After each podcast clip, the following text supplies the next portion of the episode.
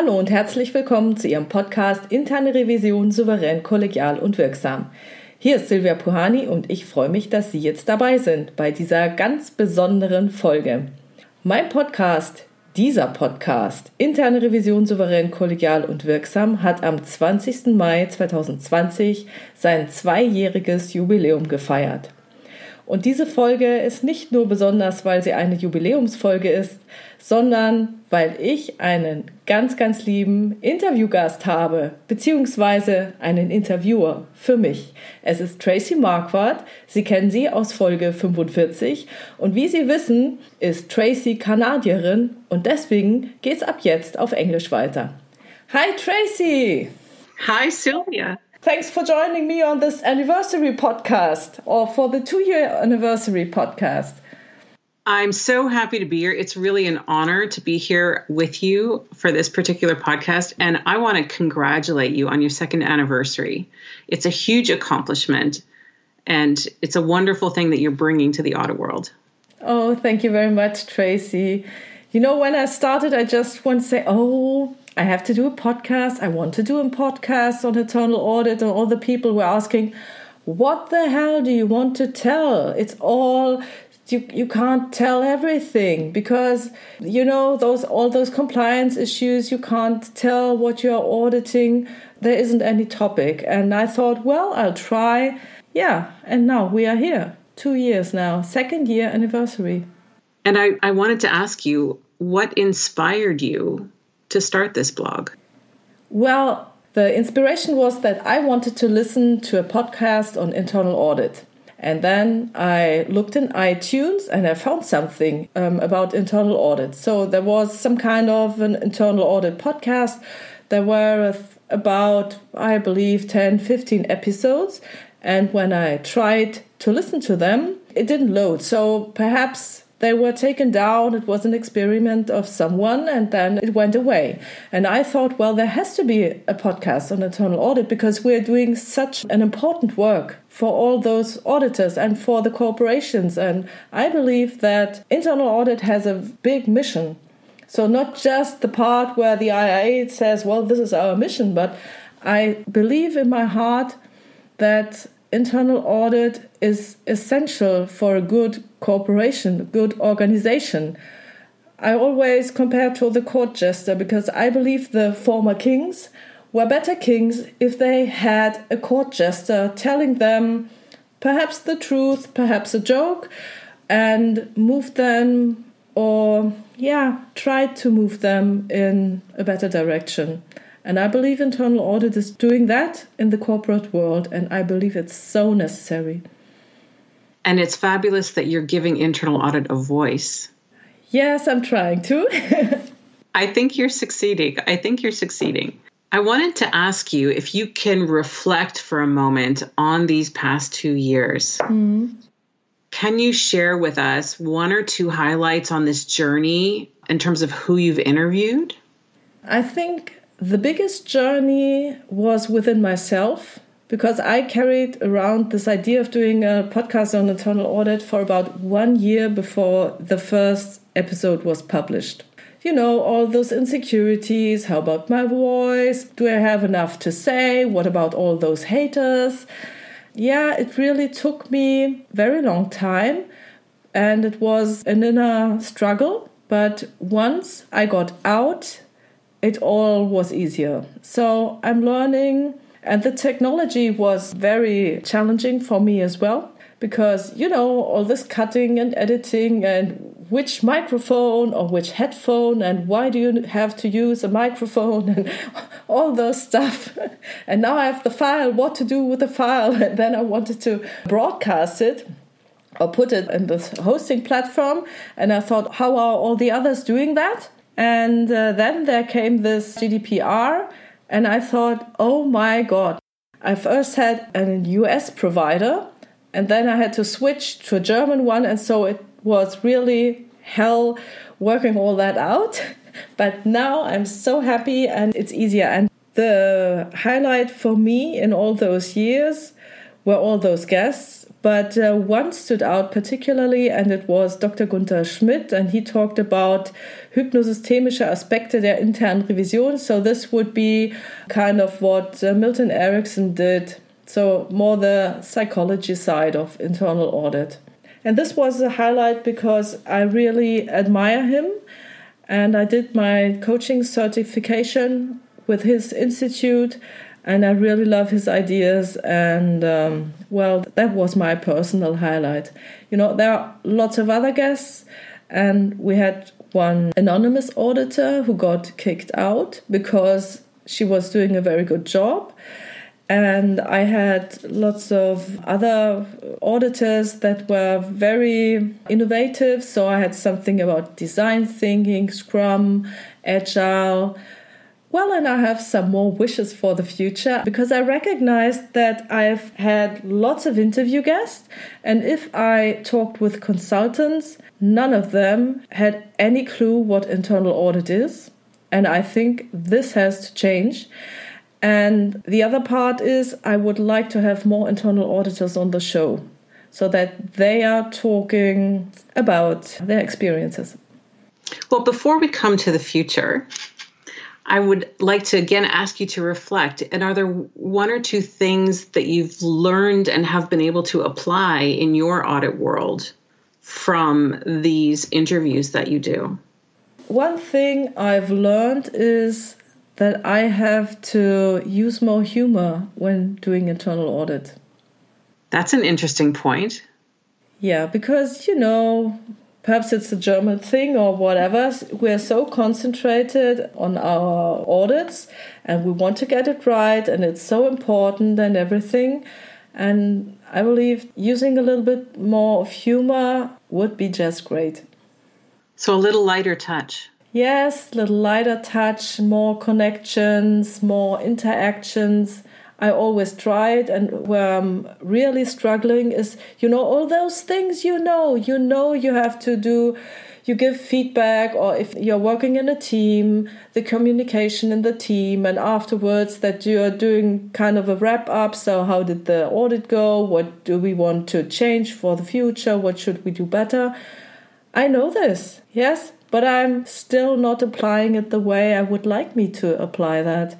So, this podcast has helped me to have a constant reminder on all those things. I know how it should be done, and I always realize, oh, now it didn't work out. What have you done? Okay, you knew, but you forgot to do it, or whatever. And then I try to reflect on what I want to change for the future, and it's a continuous work. So it's like a scrum cycle. You're always trying to improve, and the good part is you will get better. Absolutely. And that's a super learning to know that there are things that we know, but we don't always put them in practice all the time. And sometimes we just need that little reminder because, you know, in, in my work, the C word of consistency is so, so important. So it's interesting that it's the same thing that applies for you. I wanted to also ask you how do you choose the people that you interview, or how have you chosen them so far? I think there are two parts to that question because the podcast isn't just interviews. There are other pieces there as well. And those other pieces, this is just when I have to work something out. So something happens at work, or I see something and I reflect on it, or I'm very grumpy. And to get it out of my system, I just write it down and try to do a podcast on it, and then it's gone. So then it's out of my system. So this is part for my reflection of my own work or what I see or what I experience. And the interviews, it's part, oh, I meet someone and interesting auditors or interesting people, or I, I, read a blog or an article from them, and then I say, Oh, wow, that's an interesting topic. I want to talk to that person about this thing. And then there are some like uh, Gunther Schmidt or um, Professor Rudi Wimmer and, and others where I say, Oh, this guest, I really want to have him on that show. So then I'll uh, actively try to contact them and try to tell them what internal audit is. So you get inspiration from your work, but you also get inspiration from others around you when you're reading and learning from others. Yes, from others, from books, even non audit related books. Perhaps even more non audit related books than audit related books. because I believe I'm doing a lot of transfer work. So I read something regarding psychology or communication or whatever, and then I try to implement it in my work I think that's absolutely key. That's something that I do as well as I look at these kind of communication techniques yep. or a bit of psychology, how the brain works, how marketing techniques can help internal audit. Yeah. Uh, which sounds a bit strange, but it's absolutely an innovative idea that internal audit can take some of these concepts and use them to create more yeah. with their audit results. Super. And let me ask you the big question are you going to continue podcasting? And if you do, what does that future look like? I really have no idea what this future will look like, but I will continue. You know, there was an interesting point because when I started the podcast, I said to myself, no, I won't quit after 10 shows. I want to do it at least one year. So then I said, oh, the year is set, I'll do it one year. And then the end of this first year approached, and I realized why am I not inspired? Why aren't I uh, doing new shows? So why is it kind of stopping right now and slowing down? Where's the inspiration gone? And then I realized, well, I always said to myself, I do it for one year. And therefore, my brain or my subconscious mind thought, well, now the year's full. What the hell? then I really had to reflect on this issue that my subconscious mind was thinking I was just doing the podcast for one year. And then I had to change the subconscious routine in my brain. And then I decided, oh no, I want to do it as long as, as it's fun and I like it and I enjoy it. And uh, it's really so much fun. Currently, I see no reason why I should stop doing it. That's super news super news for the audit world and for your fans as well, because I know you have fans out there who really appreciate what you do. Yes, and uh, many thanks to all those fans. And I really love to read your notes and when you write me an email or drop a note or comments or so. Thank you very much. I really, really enjoy that. Super. Well, congratulations again. And I'm really pleased to hear you're going forward. Yes. Thank you. So, Tracy, now let me ask you you know, those crazy times and so on. Um, what have you been doing for the last two months? The last two months have been busier than ever, I have to say. Everyone thinks work stops, but I think for audit, for my audit clients, work has not stopped at all. And for me, work has not stopped. What I decided to do is offer a series of online training events to my clients. And so for the last month, that's what I've been doing. I had three online training events, one hour each, anywhere between 70 and 95 auditors and heads of audit on these events. Super fun, super successful. And I've gotten a lot of great feedback. Shall I tell you the topics? Would you like to yes, yes, yes, yes. So the first event was called Audit Communication Goes Digital because of course here we are and everybody is online now. So whether you're an auditor or not an auditor, you're doing all of your communication online. So you've got, you know, audit interviews, you have closing meetings, you have status update meetings with your audit clients, meetings with your colleagues, everything is online. And I know from some of my audits, they've been really, really successful with this move to online because they're even having team meetings or department meetings and they don't talk about work. So once a week, they have a get together online to catch up, to keep that personal touch with the colleagues. And it's been really successful for them.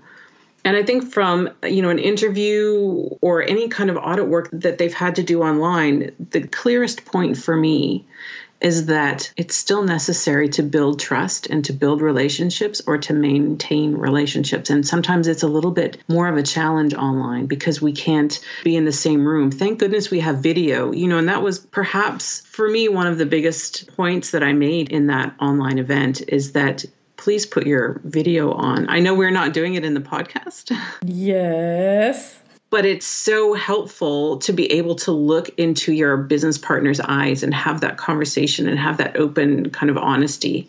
So, building trust, uh, building relationships is still super important. And I would encourage everyone to be supportive and to turn their video on and to have a conversation. Yeah. Mm-hmm. So that was the first one. The second one was audit report writing. You know, that topic is near and dear to my heart.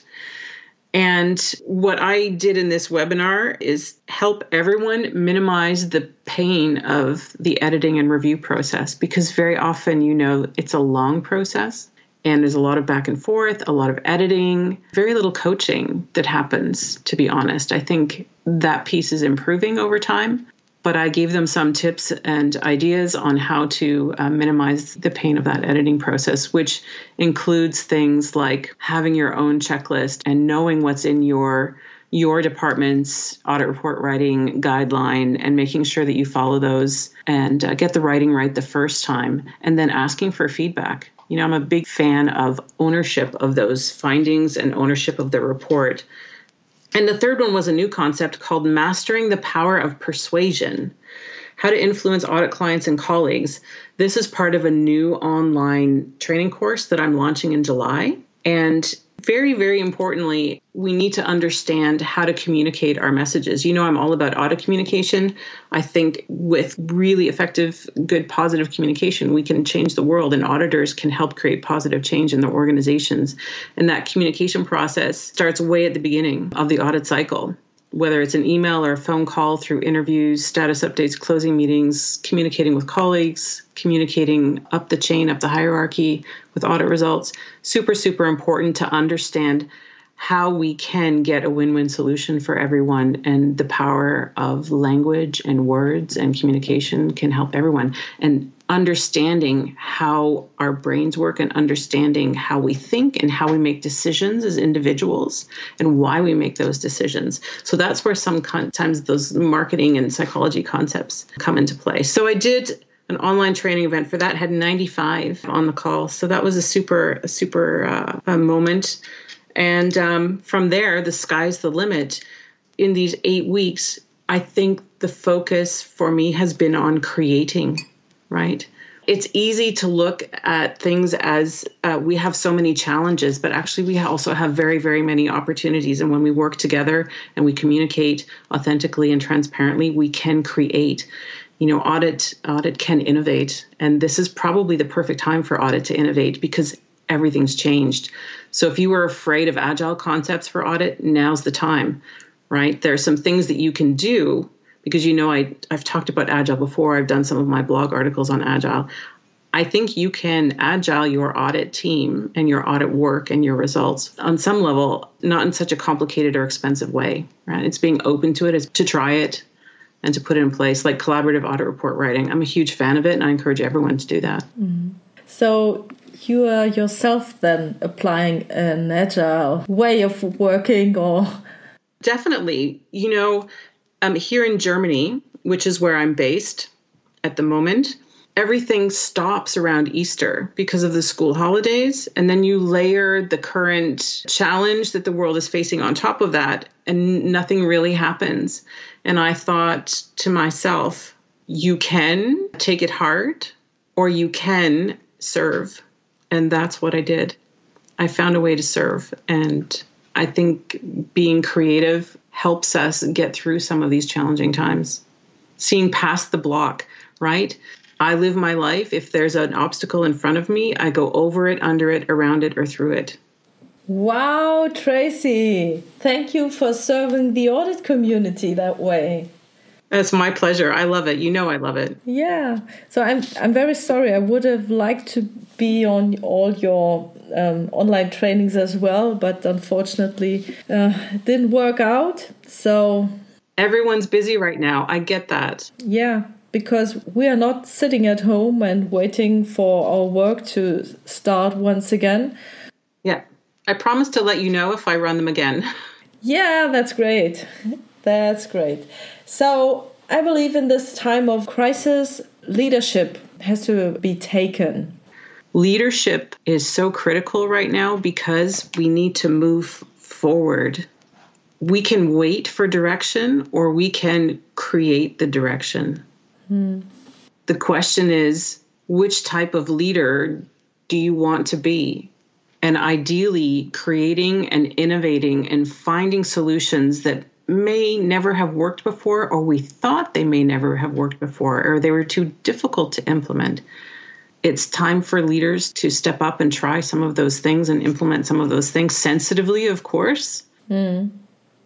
But leadership is so important, and leadership from audit is so important. I was reading the latest article from Richard Chambers, and he talked about leadership in this time of COVID 19. Super relevant but I think audit should always lead. This is how much I believe in the value that audit can bring to the business. It's not just an audit report. It's not just standing in front of the board for your seven and a half minutes at the quarterly board meeting and showing the same slides of how many audits you're going to get to or not get to in your plan this year. It's much more than that. And I think, you know, most audit leaders know that. I think it's about adding value to the business. I mean, in the end, the end of the value chain for internal audit is to increase profitability, to increase productivity, to increase cost savings, to increase risk awareness, all of those things. And we don't always look past the audit report. Hmm. Yeah, the CAE might, the chief audit executive might, but the rest of us don't always. And I think it's so important to see the value that is there. Yeah, because it gives yourself hope and it makes it worth it. It does. We all need satisfaction from what we do every day. I get mine from, you know, sharing the, the gospel of Tracy from the audit communication perspective. But internal audit, there's so much internal audit can bring. I'm probably one of internal audit's biggest cheerleaders. I think audit is perfectly positioned to facilitate value creation within an organization. Yeah. And it's not the audit of 20 years ago. It's a very different audit world. When I was an auditor, you know, the criteria were that you had a CPA, which of course I have. You could wear a suit and you had the appearance of fitting in and you could give a good interview. Nobody worried about could you write an audit report? Nobody worried about how are your people skills really? Mm. Could you influence a discussion to get it to the place where it needs to go so that it benefits the team, it benefits the department or the organization of the subsidiary, or for some companies, it even benefits the world, to be honest. You know, if you're a company that digs quarries and you have birds nesting in the walls, that is an environmental impact. So it can go from one, it benefits not just one person so much further beyond yeah from the individual right through the levels of the organization into the world so and what i think is especially interesting in this crisis regarding this audit leadership issue is that you know if you have your usual 20 years ago audit you couldn't handle this crisis because this is VUCA world. It's volatile, it's uncertain, it's complex and it's ambiguous. We, as auditors, when we are doing this audit right now, we have no idea about what would be the perfect answer. We don't have the idea, but we ask the question. And because yeah. we ask the question, we may elicit some move in the right direction or in a better direction, or we at least have the discussion in our company about that. So, like in your example, there is a discussion what should we do about it? What could we do about it? And I believe this is so important. And if internal audit has the possibility, and because it's positioning in the organization, it should have this possibility to ask the questions or to ask very powerful questions in those special meetings. You have to be in the meeting to ask a question. Now, internal audit, hopefully, is part of the meeting members. So, internal audit is sitting in this meeting, online or physical, whatever, yeah. but we have to ask those powerful questions. It's hugely important. and to help people understand the impact.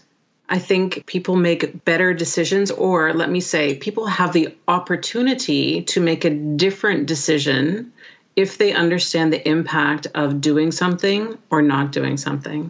They may, in the end, not veer from their original response, but it creates the opportunity for a better understanding and to make a different decision. And that I think is where internal audit can really add value. Yeah, that's that's my belief as well.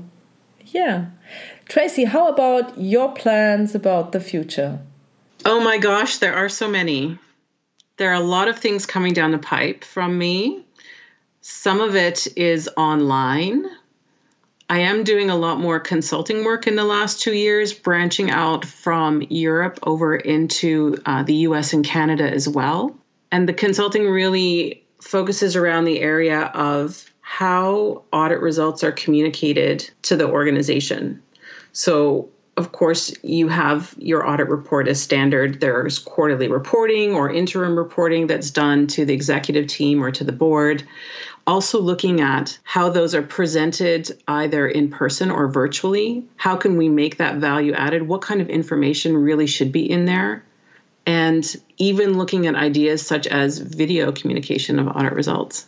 So, there's a lot of interesting things coming along, a lot of great discussions. And in terms of the training side of what I do, there's definitely more of a focus of online. I've got a new training program based on the persuasion. So I'll keep you posted on that. It will be released in July. And then I have a surprise workshop coming online in June, which I don't want to let the cat out of the bag yet. Mm-hmm. But I will definitely um, share that with you as well. So there's a lot of exciting things coming both for clients that I have already and for the general audit population out there because there are a lot of corners of the world actually that we haven't had these conversations with to be honest because we're here in Europe or we're in Canada and the US we have standards and they're all documented and we all follow them but what about the rest of the world and do they have such access the same access that we have here and I would argue not so much yeah, so it would be great to be able to bring some of these ideas, some of the learning to other areas of the globe and not just here in Europe or in North America. Yeah, so English is the perfect language because the whole world understands it. So, Tracy, you're really blessed that this is your mother tongue. I'm definitely lucky, proud to be Canadian, and happy that uh, I'm an English speaker. I still struggle with the German. Ich sage immer, ich spreche Bierdeutsch. Mehr Bier, mehr Deutsch. Yeah, that's the same with me. so I used to live in Bavaria, but uh, I never learned the Bavarian English because my parents didn't raise me with the Bavarian tongue. So when I lived there, I really had to drink some beer so that I was more fluent. So it's yeah. But, you know, it's a challenging time for everybody, but it's a wonderful opportunity if you look at it that way. If you're blessed to not be directly affected by some of the things that are happening, then you can create more, not just for ourselves, but for those in our network and for those in our life, whether they're clients or colleagues or family or friends. It's a super opportunity to um, to share and to help and to be kind. Yes, so, anyone who wants to join your seminars or online courses or whatever, how may they contact you? They can contact me on LinkedIn for sure. I have a new uh, website actually. I'll mention it called tracymarquardt.com. This is pre launch actually, but it's there live now, and everyone's welcome to take a peek. And of course, my contact information is on that website or my qacommunication.com website, which is my standard training. Okay. So I will put those in the show notes. I have a question, which is Would you like to share a little bit about you with your audience? Hmm. What would you like to know, Tracy? Maybe a little bit about your audit philosophy a little bit on the personal side of your life? I really think I have a very dull life, but uh, I don't know. so, it's really hard for me to pinpoint this audit philosophy. I believe we are not counting beans and we should not count beans. I believe we should try to elicit change and be the voice and the organized, you know, second voice or red team and blue team or whatever you may call it so that there is a different perspective in the organization because we as auditors don't have any stakes in it. Usually, if you are an auditee, you have your goals, you have to reach them, cost, profits, whatever. And when you are struggling or trying to achieve those goals, you're always looking for the best way to achieve your goals. And I believe internal audit is the only part of an organization where we really focus or advocate on behalf of the whole organization. Not some business side, some part of it, some organizational unit of it, but on what's the good for the organization as a whole. Yeah, because I believe in your experience, you have seen decisions that made sense for the individual that decided on that particular idea, but that didn't benefit the whole of the organization. And that's a risk, isn't it? That's a big risk, yeah. And that's why it's important to have the broader picture, the big perspective. I think understanding what the business objectives are and understanding the objectives of our business partner, the audit client, the auditee, understanding their objectives is super important for what you do because you want to present the risk and the recommendations in terms that make sense for that person sitting across the table.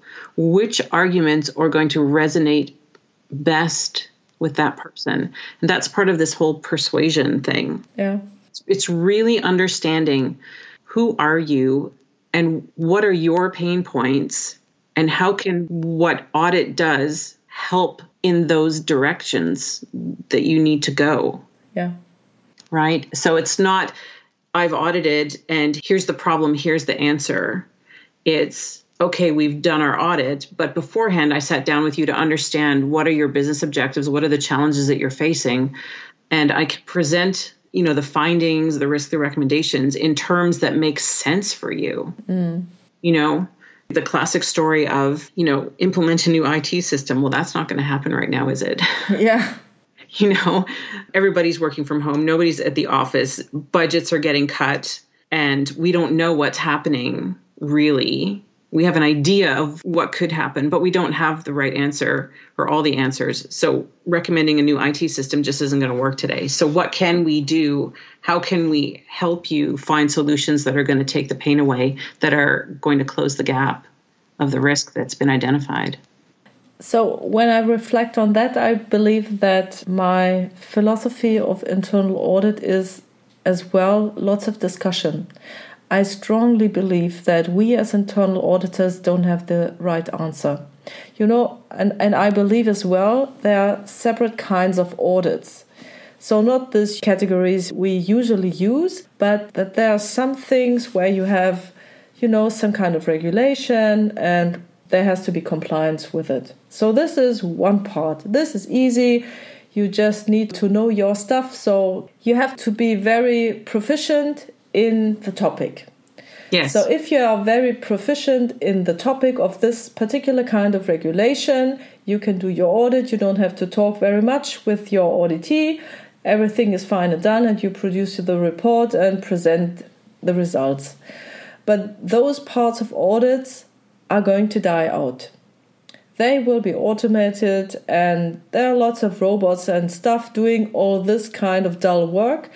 But the other part of audit, so what's missing? What's the right question? If you try to audit, for example, now this reaction of your organization on the pandemic, you won't find a regulation for that. Well, of course, every bank and insurance company or IT company has to have some kind of paper. In case of a pandemic, we will do this and that. But this is not the important part. The important part is how do we react? And I believe this is a kind of audit where you you well it's okay if you you don't need to be a is it virologist or whatever? Virologist yeah. Yeah you don't need to be a virologist to understand your reaction on this pandemic but you just have to lean back reflect look at the organization and try to see patterns. So how are we reacting are we managing uh, is there somebody going to lead and those are the really important questions. How do we communicate? Do the leaders go in their office or are all the leaders at home and the other ones shall work at the office? So, how, how is it done? And how do we communicate?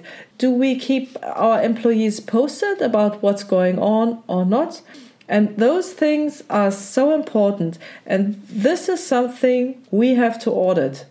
And we can audit that. But if you want to audit that, you don't have to know lots of things about the pandemic. What you have to do is you have to be able to communicate and you have to be able to reflect and ask very good and powerful questions. And I believe this is a very different skill set that will be needed in the future. And preferably, you're able to put that in a report as well so that somebody can understand it and will read it.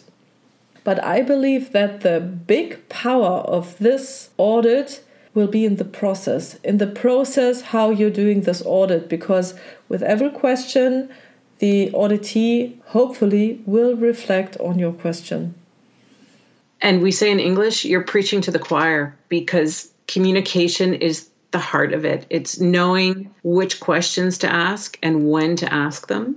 And it's being a good listener we don't all have those skills and just because someone is a native speaker of a particular language doesn't make them that skilled in even their own language never mind in a foreign language you know there are so many you know functions of questions and when is the right time to ask a certain question and and really stop and listen listen to the answer and have a conversation and really want to hear the answer Absolutely. How many questions aren't asked because we are afraid about that answer we could get? How many audits aren't done because we are afraid about what we may find if we audit this particular subject? You can't find that, you can't see it at first glance, and it's always possible to create a perfectly audited audit universe. It's always possible. But I believe, and this is the challenge for internal audit, if we are really skilled and powerful, it's very hard to detect and it's very hard to show in case of marketing. You don't have this control group where say, okay, now those auditors are doing both the same the same audit in the same organization because there will always be an impact. You can't do it. So you'll never know if an audit was really good or not as good. I think if you are very experienced, you have some hints and you know the people. And perhaps if you are very close to this audit or if you are um, joining up for all those interviews, you have an idea about how good the quality of the audit is. But it's nothing easy you could put into a checklist. No, I, I don't think it's easy, but I also think that when you actually read the audit report, you can get an idea right? Obviously, I've read dozens and dozens and dozens of audit reports from many, many, many companies. And there are some audit reports you read, you know, the one of the other C words. So there are five C words when I talk about audit report writing clear, concise, consistent, complete, and compelling. And an audit report can be compelling. And that's because the information in it is relevant and adds value and isn't just surface level.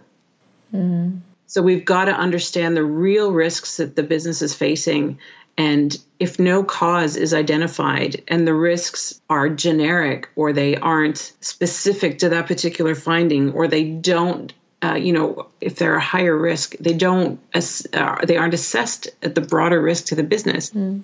It does make me crazy, to be honest, because identifying risk appropriately at the finding level, some people call it the observation level, helps you set a risk rating for that particular finding. Mm.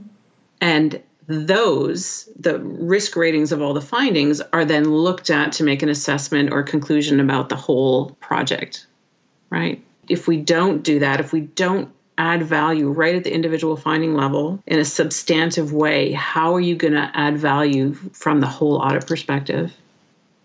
It's very difficult. Yeah, it is. Did I tell you about the worst audit report I, I read in my life? No. so this was some issue we outsourced and then we received the audit report from this outsourced unit. And they wanted to check some controls and they said, oh, we are applying CISA something, whatever, as a standard to put it against the actual situation. And then there was a footnote and says, oh, our company does not comply to this CISA or whatever it was. So they used a measure that the company didn't want to use. And so then there was the question about the control is it working? And the answer was if it would be applied, the control would work. so I thought, well, great. So now I just know that the setup of, of the control would work, but I don't know if they would do the actual control consistently. So I thought, okay, oh my gosh. So what should I do with this kind of audit report? It's not worth the paper. No. It's not worth the time reading it. And that's a sad state of affairs, to be honest, because these reports can really, really add value. It takes a little focus, it takes an effort, but it's a hugely valuable thing that you're creating for the business is you can create change through this and through how you communicate it, of course, not on paper as well and to see the effort and the expense that's gone into conducting an audit and then have it end up with no real value is is a shame. So therefore it's quite understandable that lots of people say well internal audit is a waste of time that's such a sad such a sad statement because if you remember i don't know if you were in my presentation when i talked about i think pwc has been issuing their state of internal audit reports for some years. In the last couple of years they're focusing more on digitalization and technology. But before that they would talk about how well stakeholders think internal audit provides value and it, it, was such a low number i think in 2017 you know around 50 55% or something like that. And how disappointing is that when you all work so hard to bring value to the business but the stakeholder doesn't realize it? You know what would it look like? What would it feel like if 100% of your stakeholders said internal audit adds sufficient value? Fantastic and a lot of that comes down to yes the work that's done how it's done the competency with which it's done but also about how it's communicated. Mm.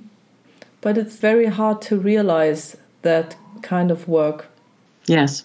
And it's very hard or it's not possible for us to talk without our companies about our you know our findings. We like to celebrate but they are always sad so we aren't able to talk about that so the next question from me would be if you could talk about it, what would that conversation look like?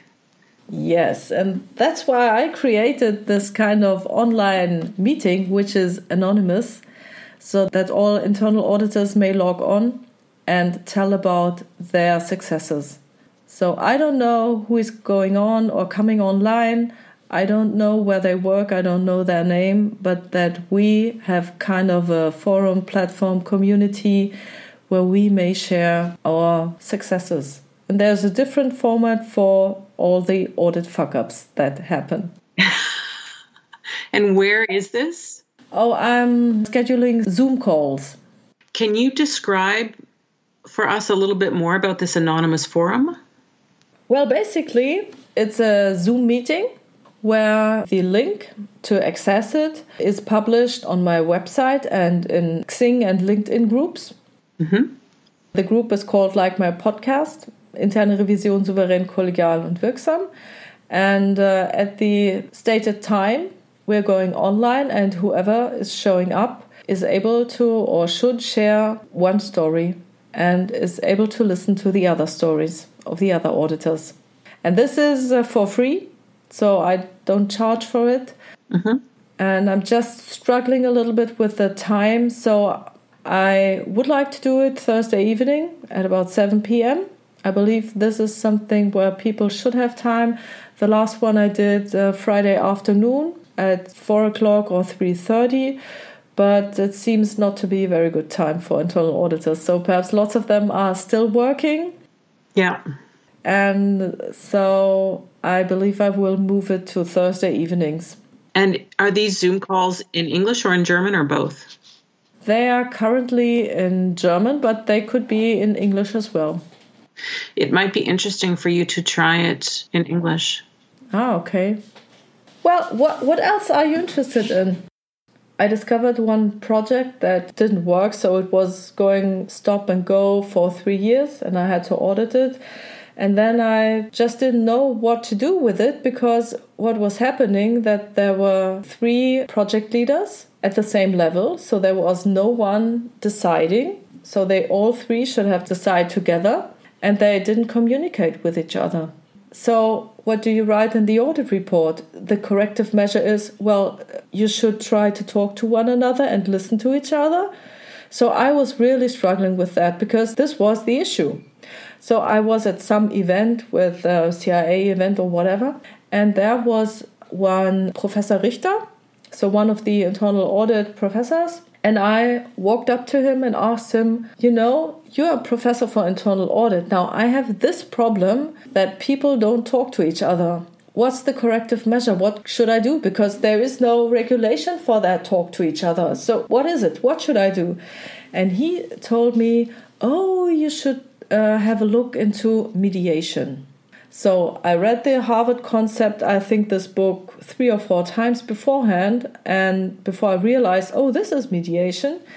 And this was where my journey really started because I got a certificate in business mediation.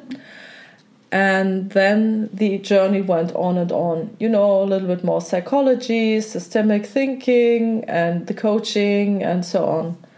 Yes, and now I'm here with a podcast. And to be honest, I think coaching is a really valuable skill for an audit executive. Yeah.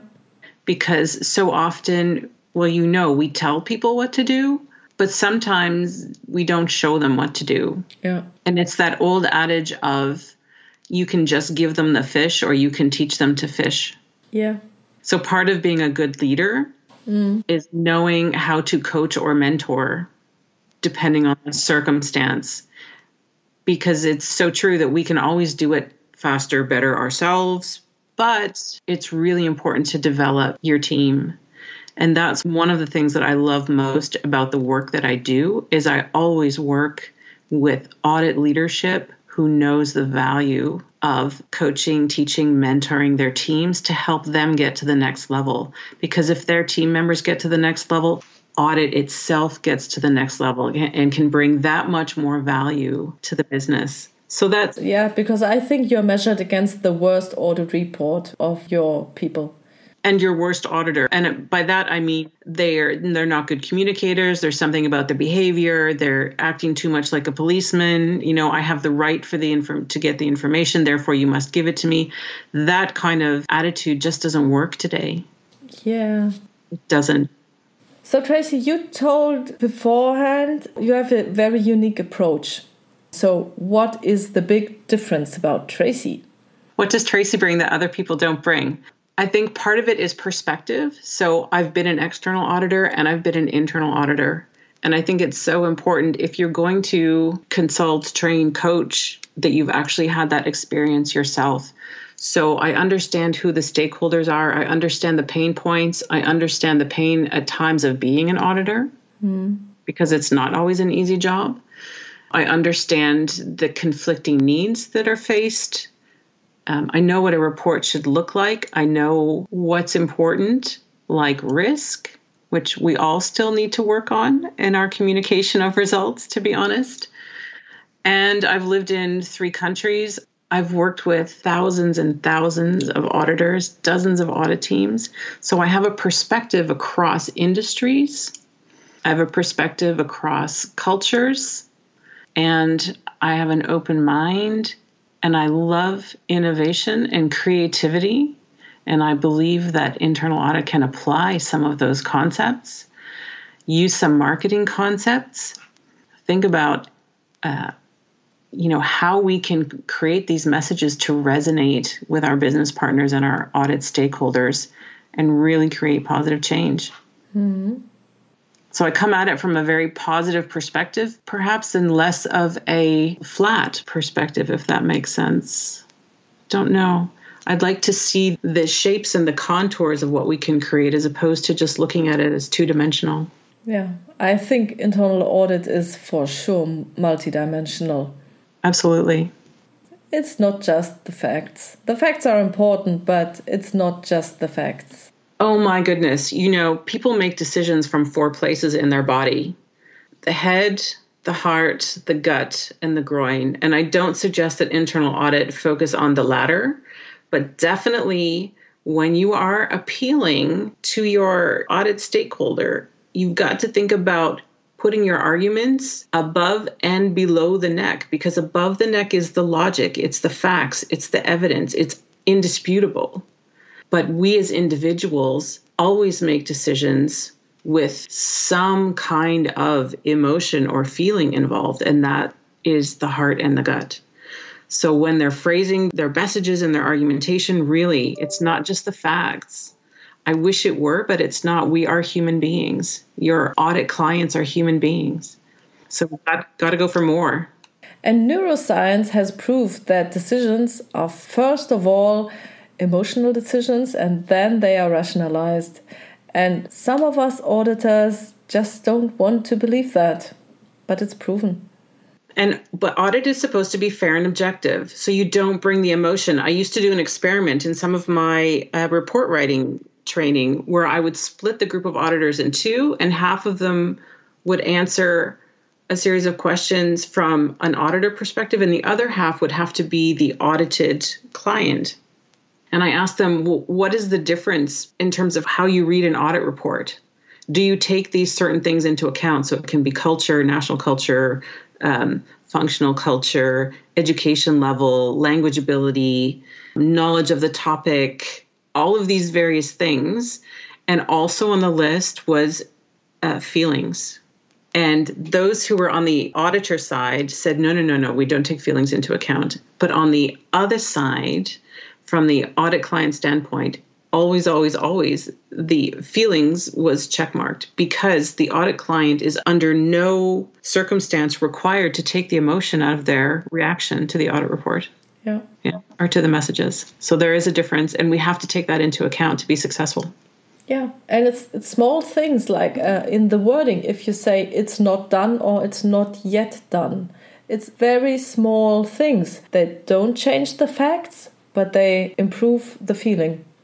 And I think we have to, in an audit report, give credit where credit is due. So yes. they may they may not have done something exactly according to the standard, but they did something else that helped to lower the risk or mitigate the risk. So those kinds of things can be included. And I also see now there's this trend, of course, to include positive aspects in audit reports, and it's a real struggle for some auditors. First of all, they're not sure it should be in there. And second of all, what the heck do they put in to say that's positive? And I do see some kind of lighter phrases about cooperation that they received from the audit client that can have value in certain circumstances, but other times there are other positive aspects that go into that executive summary. We just have to be careful about how they're worded and how much praise we're giving because of the need to be fair and objective and to not give an opinion where one is doesn't make sense to give one. Mm. Yeah. Those are those two kinds of how you write the report. If you say, "Oh, nothing bad showed up," or if you say, "No, this is good." So this is a huge difference in how deep do you have to audit. If you're just going through and said, "Oh no, nothing popped out that's bad," so it's kind of certain assurance level. But if you say, "Oh no, that's good," it's the correct thing to do or wh- however you want to write that you need really do your work to make such a statement. And that's why a lot of times it's negative assurance. Yeah. And, and sometimes in fact i have seen where there isn't an audit conclusion on a report because they don't want to put their opinion on the line. And I feel like if you have set your audit objective very clearly, then an audit conclusion makes sense because you want to answer was that objective met? Sometimes when I read audit reports, well, those are mainly, I believe, from external auditors. I don't know if they just wrote the policies down there or if it's really the result of the audit. Did they just pick the policy and just copied it? Or is it really something that was audited? And I believe very strongly that you have to read the distinction. It should be possible to, if you read it, to know if it was audited or if it's just the description of the policy. Yeah, it has to be clear. It really has to be clear. So, Tracy, there's lots of work to do for both of us. there's lots of work, and the, the good news, despite the difficult situation that the world is facing right now, is that we are always going to communicate and we're always going to have to communicate. And we should do it to the best of our ability. Yes. And that's not going to change with technology, with pandemic, with anything. We have to be able to communicate with each other, and we're going to continue to do so. And I believe because of the pandemic, we have to get even better in our communication skills because we can't sit in the same office anymore. We have to do it online. And that's not that easy than if you just see your colleague face to face. I will say that communicating online can actually be much more tiring. Yes. One day this week, I was on online calls for 11 hours between working with European clients and working with American clients. And it's exhausting. Yeah. So we have to be aware that when we're communicating online, we have to be clear about our messages and be able to have these shorter meetings so that we can continue to process and continue to have our energy and continue to be productive. Yeah. So, was this a recommendation to stop now our recording? I want to say one thing. so, Sylvia, I know our time is coming to an end. I would like to thank you for inviting me on your podcast, your second anniversary, the second year you've been doing podcasts. Thank you so much for inviting me and for allowing me to interview you. It's been an absolute pleasure and to be interviewed by you once again. And I wish you just as much success in the future as you've had in the past two years and on to new horizons and new exploration. Oh, Tracy, thank you very much. And thank you very much for interviewing me because this would have been very hard for me to tell it myself. So thanks a lot. You're very welcome. Okay, see you. Bye.